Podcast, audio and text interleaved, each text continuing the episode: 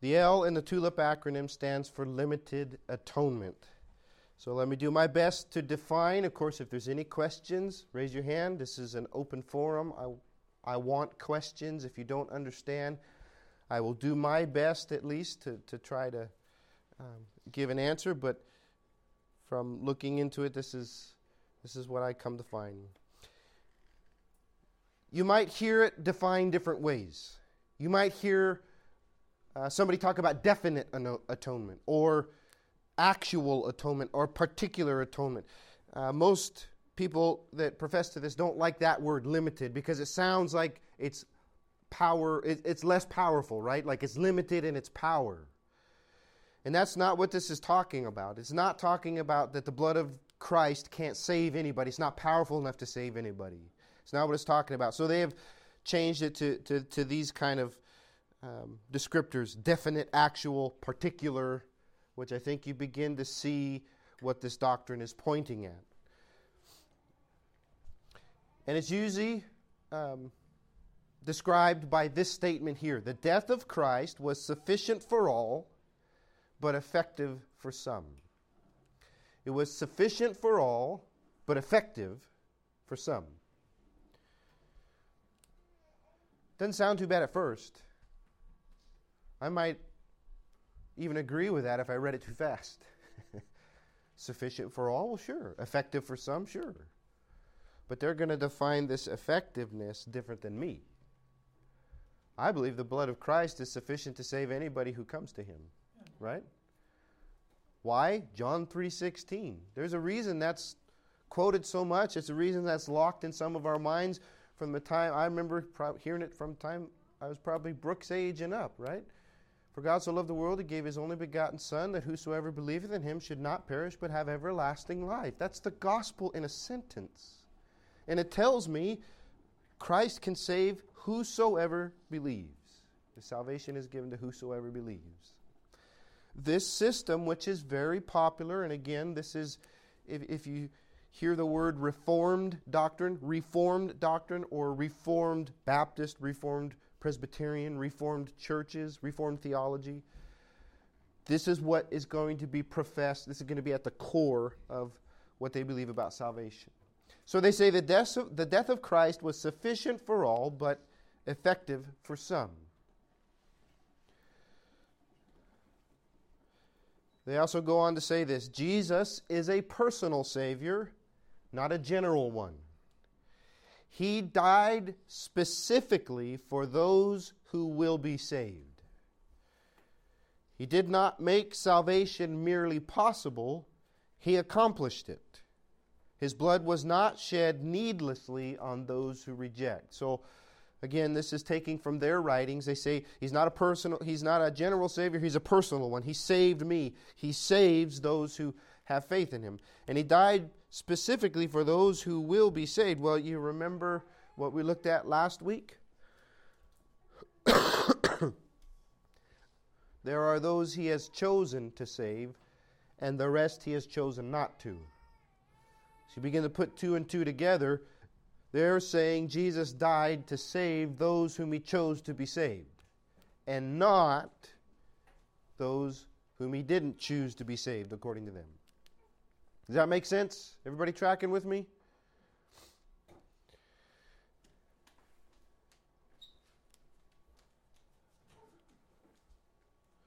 And really, in, in all discussions of this, or in all kind of defense of this, whether it's in their books or in their preaching, it kind of revolves around two questions. They, they always ask two main questions. And it seems to be at the very heart of, of this whole doctrine. And this goes back even to shortly after the time of John Calvin. Um, I'm not going to quote a lot of his writings because there's not a lot in there, and I'll tell you why in a bit. Uh, but this, this seemed to really kind of blossom uh, uh, sometime after uh, he, his big book came out, Institutes of the Christian Religion, and some of the things that were in there. It really kind of came out after that. These are the questions For whom did Christ die? Who did Christ die for? And what did Christ actually accomplish on the cross? That's the questions they say must be answered. Who, well, who did, if he went to the cross, who did he go there for? Backup questions to that. Did he really go for the whole world? Did he go to the cross for all those who have rejected and are now in eternal judgment in hell? That's the bottom line, what they're saying, what they're asking. The second question okay, well, if he went to the cross to die and his blood bought salvation, which that's what uh, book of Ephesians says, right? We have redemption through his blood, the forgiveness of sins. If his blood bought salvation for mankind, what did he actually accomplish when he shed it? If there are those who reject it. You see what I'm saying? You see see where they're kind of where their minds kind of tracking now? So they say, well, we have to answer these two kind of questions.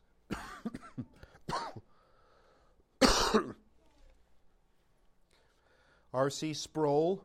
uh, I don't know if you've heard of him. He's a big one for uh, this Reformed theology.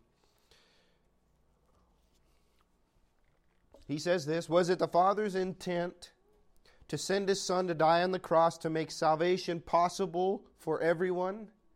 But with the possibility that his death would be effective for no one?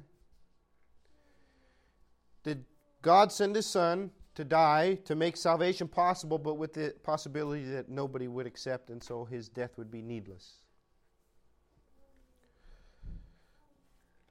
See where they're going? See where the, the mindset's at? This is John Piper. He says this if you say that he died for every human being in the same way, if you say that Christ died on the cross for every human, every man, woman, child, in the same way, in the same capacity, across the board, Christ died for all, then you have to define the nature of the atonement very differently than you would if you believe that Christ, in some particular, um, what's another word for that? Um, specific, special, focused. Yeah, everybody understand what he's saying here? Some particular, some special, specific way. If you believe that Christ in some particular way died for those who actually do believe. In the first case, you believe that the death of Christ did not decisively secure the salvation of anyone. It only made all men savable so that something else would be decisive in saving them, namely their choice. Namely their choice. So now we need to keep their view of total inability in mind and actually what's coming uh, in a couple weeks irresistible grace. Because if you remember, we are unable to save ourselves, so what they say must happen is God must move upon somebody, actually cause them to be born again or regenerated so that they can believe. So God does that work. He draws whom He chooses, He saves whom He chooses, and uh, that's how somebody is saved. It has nothing to do with us. They'll tell you right now, it has nothing to do with us. If you are saved, if you profess to have come to a point in your life where you realized you were a sinner, and you were under the judgment of God, and you turned and you, you cried out in faith to Christ, to ask forgiveness of sins, to, to ask Him to save you, just like many of us profess to do, they will say that was not you, that was God. God did that in you.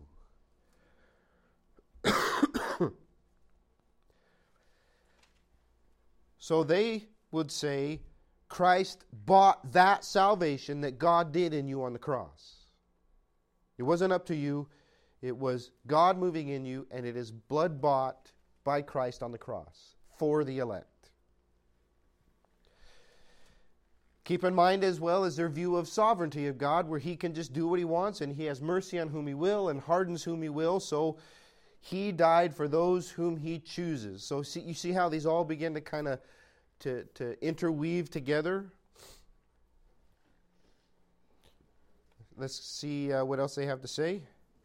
This is still John Piper. He goes on to say in that case, if you believe that Christ died for all, even those who reject, in that case, the death of Christ did not actually remove the sentence of death and did not guarantee new life for anyone.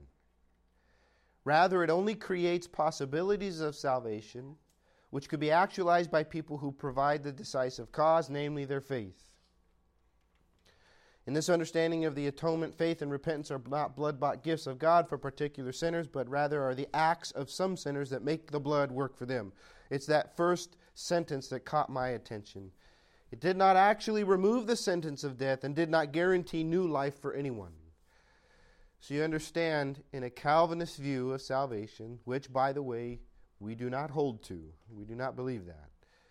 But in a Calvinist view of salvation, um, the blood of Christ removes the sentence of death, guarantees new life for the elect, the chosen one, whom God works in and saves, and it has nothing to do with us at all.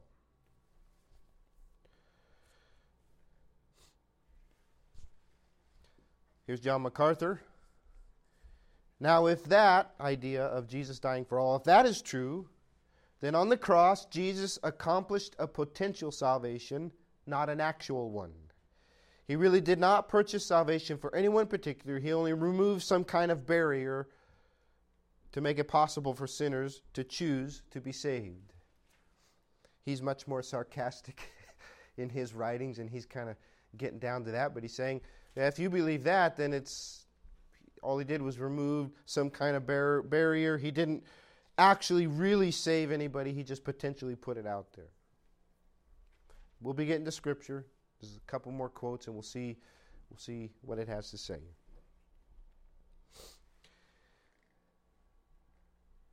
I think this is noble intent. I think it's wrong.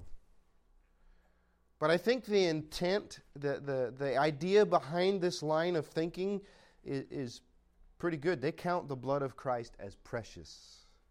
It is precious to them that Jesus would die to give his blood for sinners, that that blood that was shed for us as he took upon our sins is the, the cleansing, the forgiveness for our sins. They count that as precious, worth more than anything else, and we rightly should, shouldn't we? The blood is precious. The, the death of Jesus on the cross is something we should never uh, play around with or minimize. That's, that's why we have eternal life. Without that, we're nothing. We're doomed. We're lost, right? But they take it too far because they think too much, I think. They've got their theology and it, it kind of starts messing around and, and, and clouding up what is so simple. What is so simple in the scriptures, and it kind of goes too far. They say that Christ wouldn't waste his blood on somebody who rejects. He would not come, uh, take, a, take on the form of man, being God, uh, come in the flesh and, and be humiliated and live like this and be beaten and be spit on and be nailed to a cross. He would not do that for somebody who would reject. He did that for those who would be saved, so his blood is 100% effective. You understand what I'm saying? His blood is 100% effective. Everybody who is going to be saved is saved, and the blood did all of its job. Nobody can reject it. It wasn't spilled waste, wastefully. It wasn't wasted. It was spilled for those who would be saved. That's the idea behind limited atonement.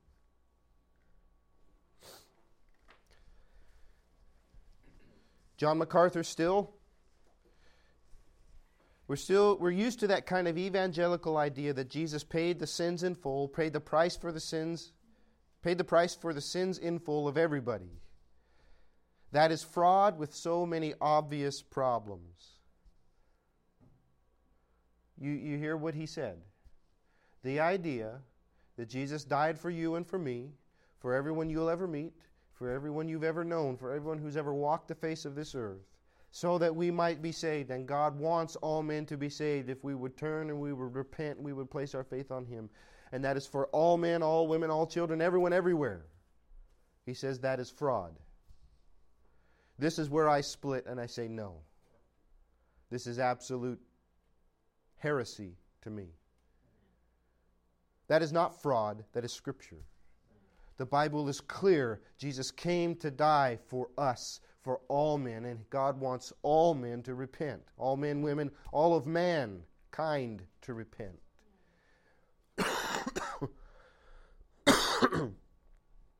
and the cross purchases salvation for all of us. It's up to us to believe, and we'll get to that in a minute. But they say that that is fraud right there. That is fraud with so many obvious problems. And he goes on, but that's what the evangelical church believes, and that's why it uses manipulation to move people emotionally and according to their felt needs and whatever other means they might come up with. Believing that the penalty is paid in full for everybody, so that most of the people that Jesus died for are in hell. Then, what in the world kind of atonement did he provide for them? I get what he's thinking. I understand where he's coming from. The blood of Christ is so precious. Most people in the world, are they saved? Yes or no? They reject, don't they? Yet the sacrifice for their sins has been provided in Christ. Anyone who believes, whosoever believeth in him should not perish but have everlasting life. That's what the Bible says, John 3:16. The debt has been paid, but yet they will not accept. So they say Christ wouldn't waste his blood for those who accept. So he died only for those who do. Still, John MacArthur, God did not intend to save everyone. He is God. He could have intended to save everyone. He could have saved everyone. He would have if that was his intention. The atonement is limited. Why? Because he didn't save everybody. So they're going to use reverse reasoning, which we'll get to. We should get to that. To when we say what we believe, they're going to say we believe something else. Okay? I am trying not to do that. I don't want to. I don't want to use these lessons to paint a straw man picture or, like, oh, these are evil people. No, I don't. I don't think so. But this is the theology. This is their quotes, their teachers. I, I, told you I had a John MacArthur study Bible. I didn't bring it. Comment commentary on the scriptures. You open to a scripture, and his commentary will tell you something like that. There's people buying these things in Bible bookstores that get that idea, when that's not what the Bible says. I just want to provide this is a clear picture. This is out there. This is what they are saying. Here is what the Bible says, and here's what we are saying. Okay. This is the one that does it for me, too. Still, John MacArthur.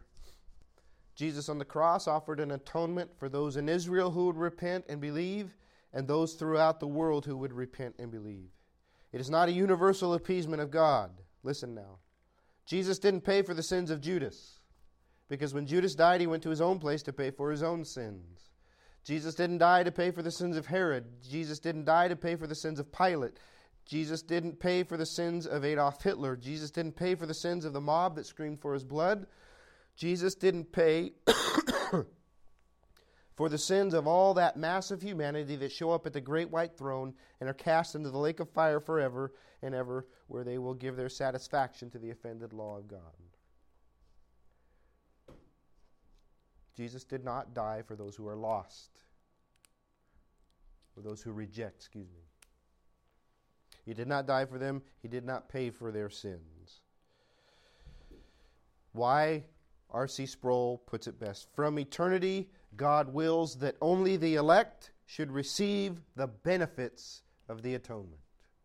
It is only the elect who receive forgiveness of sins, who receive eternal life, um, all that comes with what was done on the cross. I think that's a pretty clear picture Anybody got any questions? You all seem, you've all got that face of really? really? This is what they believe?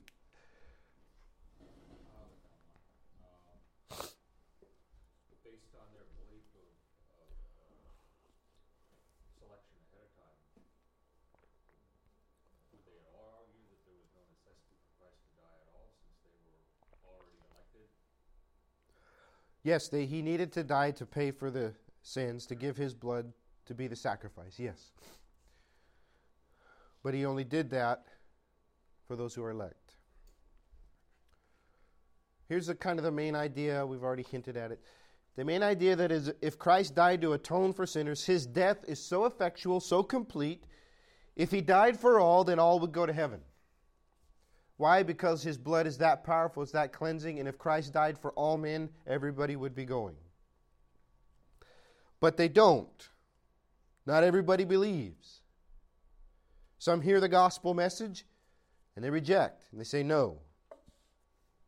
So he must have, because everybody doesn't believe and not everybody goes to heaven, he must have died only for those who will believe. And any other idea that Christ died for everybody, they say, is universalism. Anybody heard of that before? Universalism? That is the idea that everybody goes to heaven. We've used it in conjunction with some other things, but the, the technical belief of universalism is that when we all die, we all go to heaven. That's where, like, oh, there's all, was it all roads? All roads lead to the same place? Is that the phrase? Whatever people use. We're all, yeah, stuff like that. Like eh, it's all you. You could be a Buddhist, and you could be a monk, and you can be uh, a Muslim, and I'll be a Baptist, and it's all good. We're all serving the same God. We'll all go there in the end. We all, everybody goes to heaven when we die. That's universalism. And that's what they say we believe when we say Christ died for all. Well, clearly, not everybody goes to heaven, right?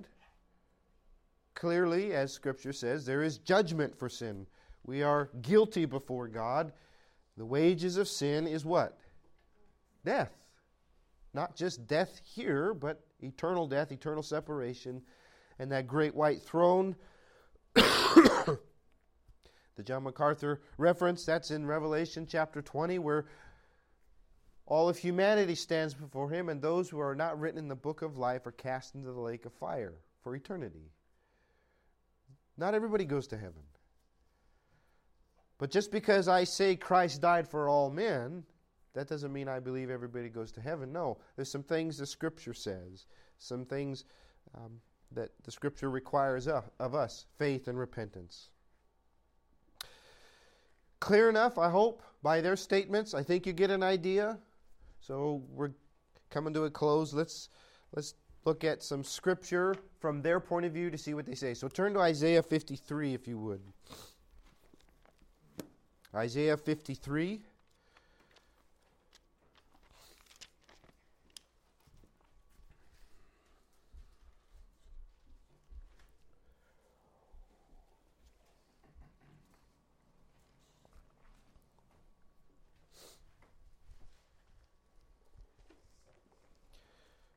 Notice as we go some of the, I think they're called pronouns. I'm not that good with language. I've been out of school for 20 years, and I only have to remember it if I do homework. So with my kids, so I might be a little off. But uh, notice some of these descriptors that they use, and they're going to read it a certain way. Isaiah 53 1 Who hath believed our report, and to whom of the arm of the Lord, to whom is the arm of the Lord revealed? For he shall grow up before him as a tender plant, as a root out of dry ground. He hath no form or comeliness, and when we shall see him, there is no beauty that we should desire him. He is despised and rejected of man, a man of sorrows, acquainted with grief, and we hid, as it were, our faces from him. He was despised, and we esteemed him not. Of course, we know who this is talking about. This is talking about Jesus. Written long before he was born, long before he came along, it's a prophecy of what Christ would do. And he did exactly this, what it says. Verse 4 Surely he hath borne our griefs and carried our sorrows. Yet we did esteem him stricken, smitten of God, and afflicted. but he was wounded for our transgressions, he was bruised for our iniquities. The chastisement of our peace was upon him, and with his stripes we, were he- we are healed. All we like sheep have gone astray, we have turned every one to his own way and the Lord hath laid on him the iniquity of us all. I would read that, I would preach that, and say, That's you. That's you, that's me, that's anybody who hears it. The our transgressions, our iniquities. Us is you and me, and everybody who can hear it. And they would say, No. That's the elect.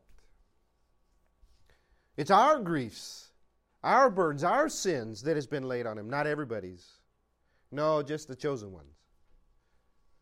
Everybody else, no, you're still in your sins and you've got no hope. But Jesus bore our sins. Remember, you've never met a Calvinist who's not a part of the elect.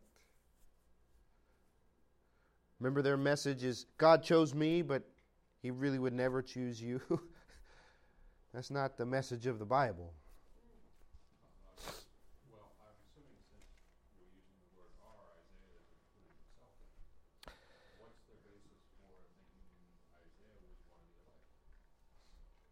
Uh, because just because he wrote scripture, because he talks about um, God the way that he does. That's a question I think I should have answered. How do you know that you're elect? If you love God, if if you um, feel anything when it comes to God, if you read the scripture and it moves you, or if you've had an experience of salvation, if the if the word of God, anything about God touches your heart, then you are part of the elect. You have been awakened by God. They say, How do you know that you're alive? Because you breathe and you eat and all that. Well, if, if you're doing that spiritually, then you're part of the elect. Then... then you maybe never were, and you got fooled into an emotional thing.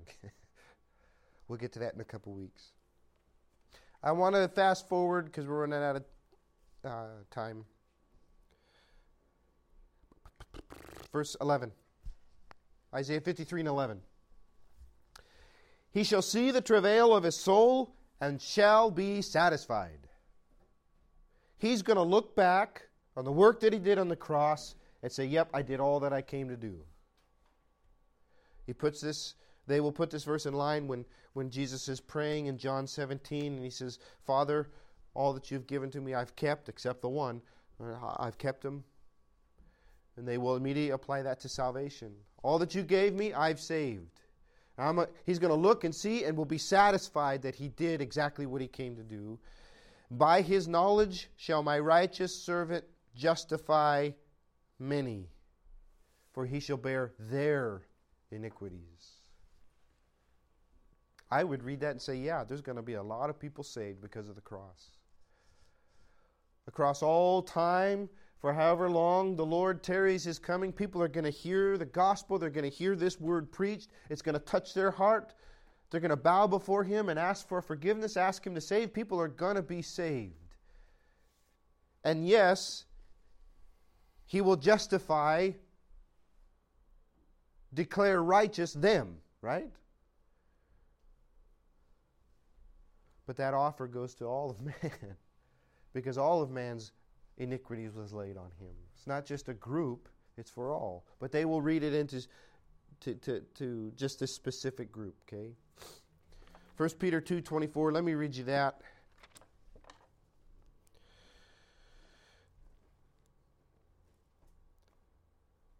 This is actually kind of a quote, quoting from Isaiah 53. If we had more time, we could match it up. But Peter writes this in his epistle. He says, Who his own self bare our sins in his own body on the tree, that we, being dead to sin, should live unto righteousness, by whose stripes ye were healed. Not ye might be healed, you were healed. You see how they're going to kind of narrow down the scope of some of these words? Let's go to the book of John. We'll take a quick walk through a couple verses. Any questions? You all tracking with me? Okay. John chapter 10 and verse 11. This is a big one for them.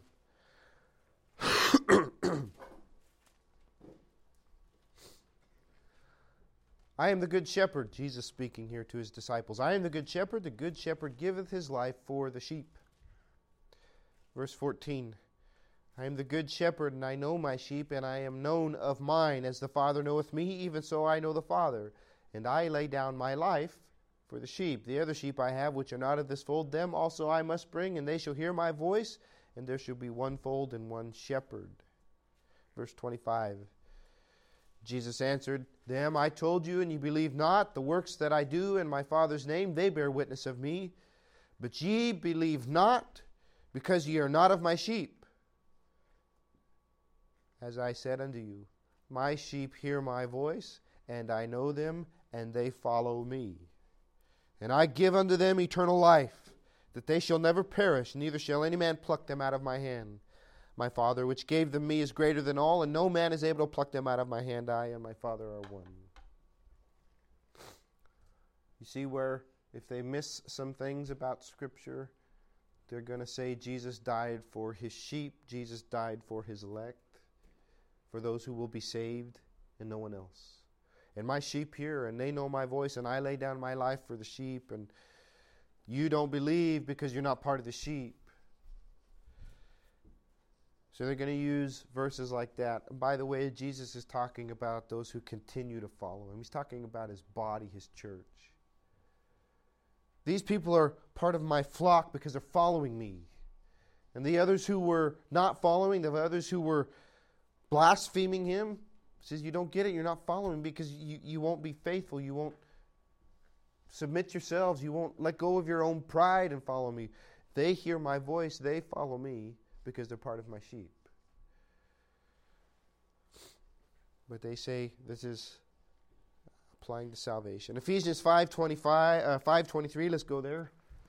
Running out of time. I'm going to kind of speed up just a little bit. I think you get a sense of what's going on, okay? This was new to me in my study. The others I've heard many times. This one was new to me. Ephesians 5:23 For the husband is the head of the wife, even as Christ is the head of the church and he is the Savior of the body.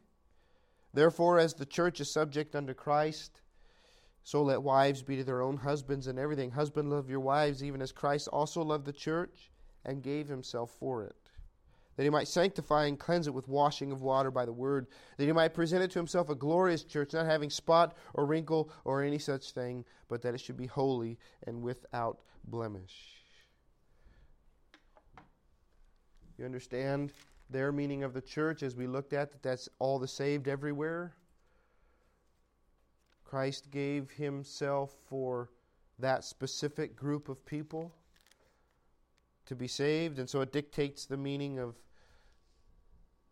chapter 1 and verse 7. It says, In whom we have redemption through his blood. They say Christ only died for some people. They use some of these scriptures like that to support. Christ did not die for everybody, He only died for some people. We don't have time to go there.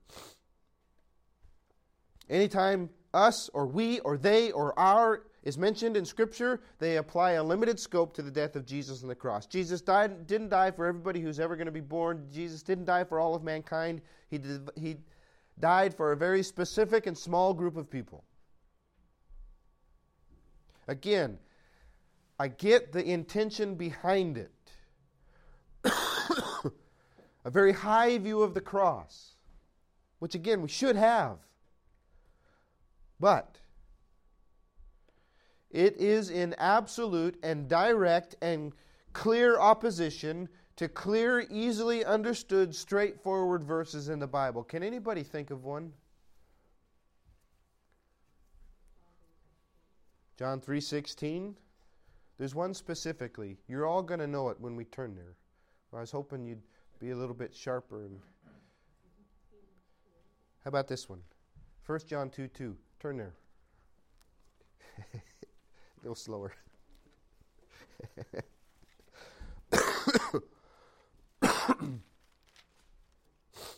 I like it when the Bible's clear. When I don't have to try to dance around anything and I don't have to try to explain it. I can just let the Bible speak. And when it comes to limited atonement, there is only one place in the Bible I need to turn, and it is this verse right here, and it's case closed.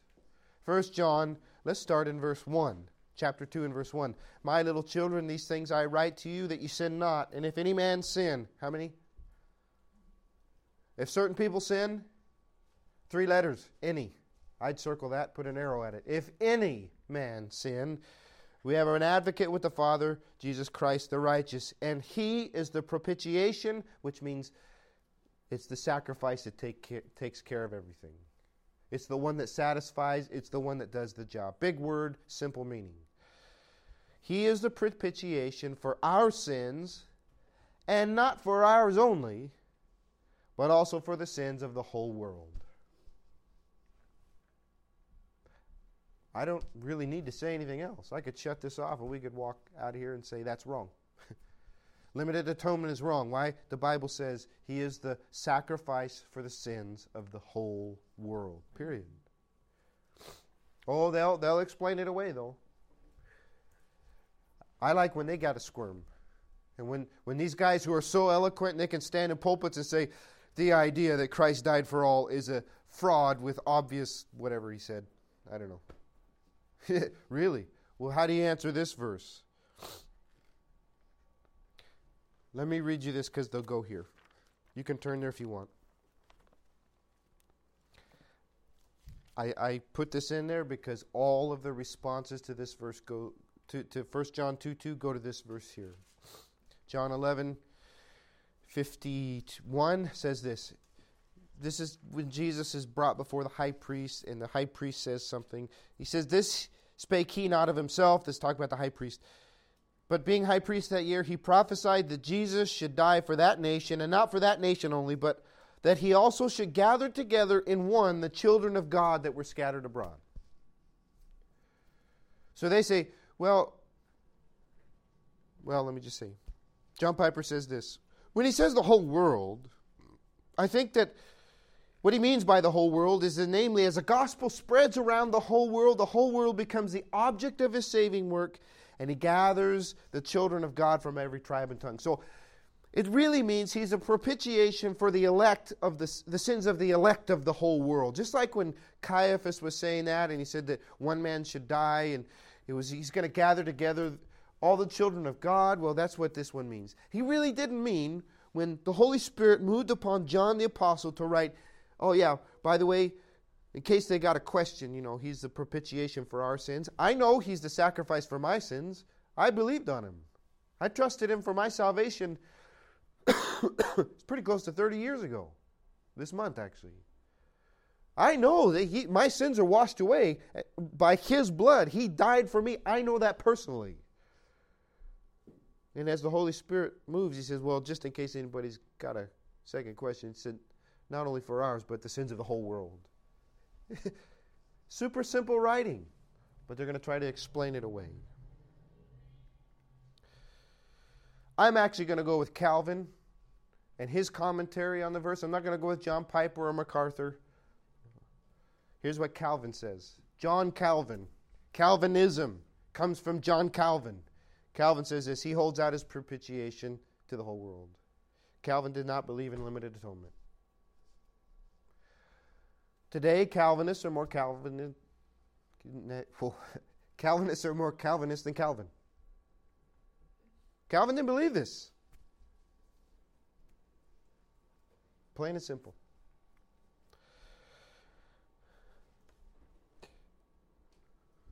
Second Peter 3 9. I am out of time. Second Peter 3 9.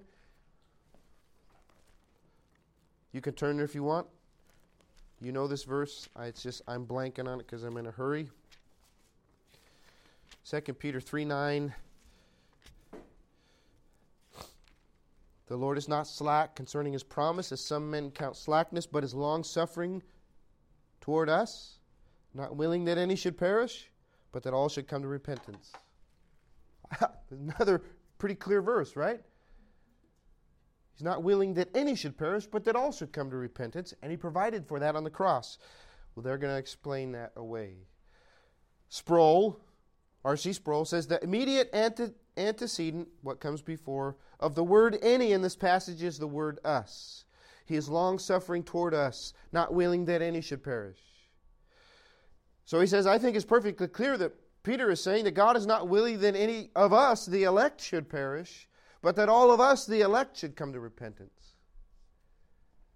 That's not what the Bible's saying. The Bible is written in plain, clear language. God wants all men to be saved. God is not willing that any should perish. And there's a lot of I think when it comes to explaining some of these things. I think the scripture is pretty clear. We don't have time.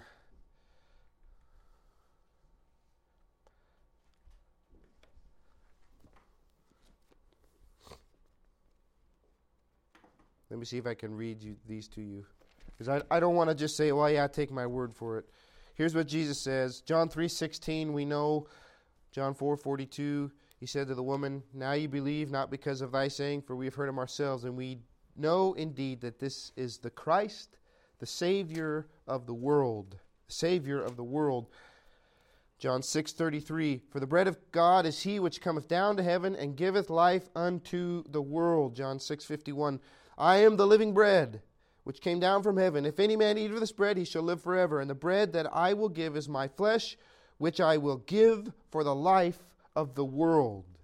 That's from Jesus' own mouth. Time after time, the Bible says that. Jesus himself says that. He came to die for all men. All men.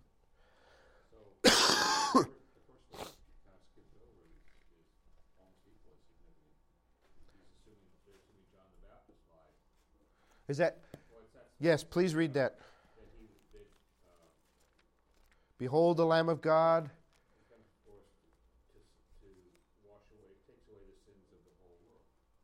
Yeah, see, that's the one I, I really should have read. John 1 29, right? Behold the Lamb of God, which taketh away the sins of the world. 2 Corinthians chapter 5.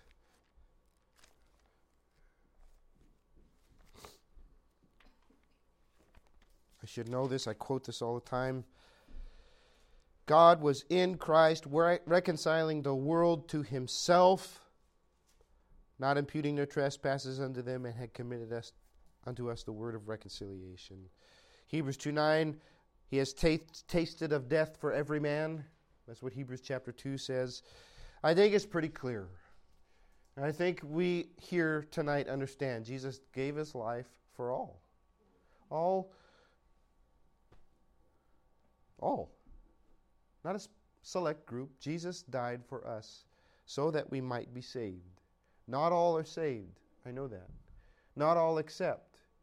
But the sacrifice has been paid for their sins. The wages of sin is death, but the gift of God is eternal life through Jesus Christ our Lord. If we would simply accept. If we would simply accept. Here's how I would put my view of the atonement the death of Jesus on the cross. The atoning death of Christ has paid the debt of sin. Any and all who believe in him are forgiven and cleansed by his work on the cross. Not everyone does, but God has provided the way for everyone to be saved from sin and offers that way to the world. The atonement has been fully and finally provided. The only thing that limits it is whether or not an individual accepts or rejects the drawing of the Holy Spirit to this provision. I think they limit the death of Christ in his power. I believe he took on the sins of the whole world. I believe he bore the wrath of God for all sin when he was on that cross. Those who accept in faith and those who reject. The atonement was done, it has been provided. Whether or not we accept it, well, that's a different story, isn't it? But it was accomplished, completed by Christ. Next time, we will look at irresistible grace.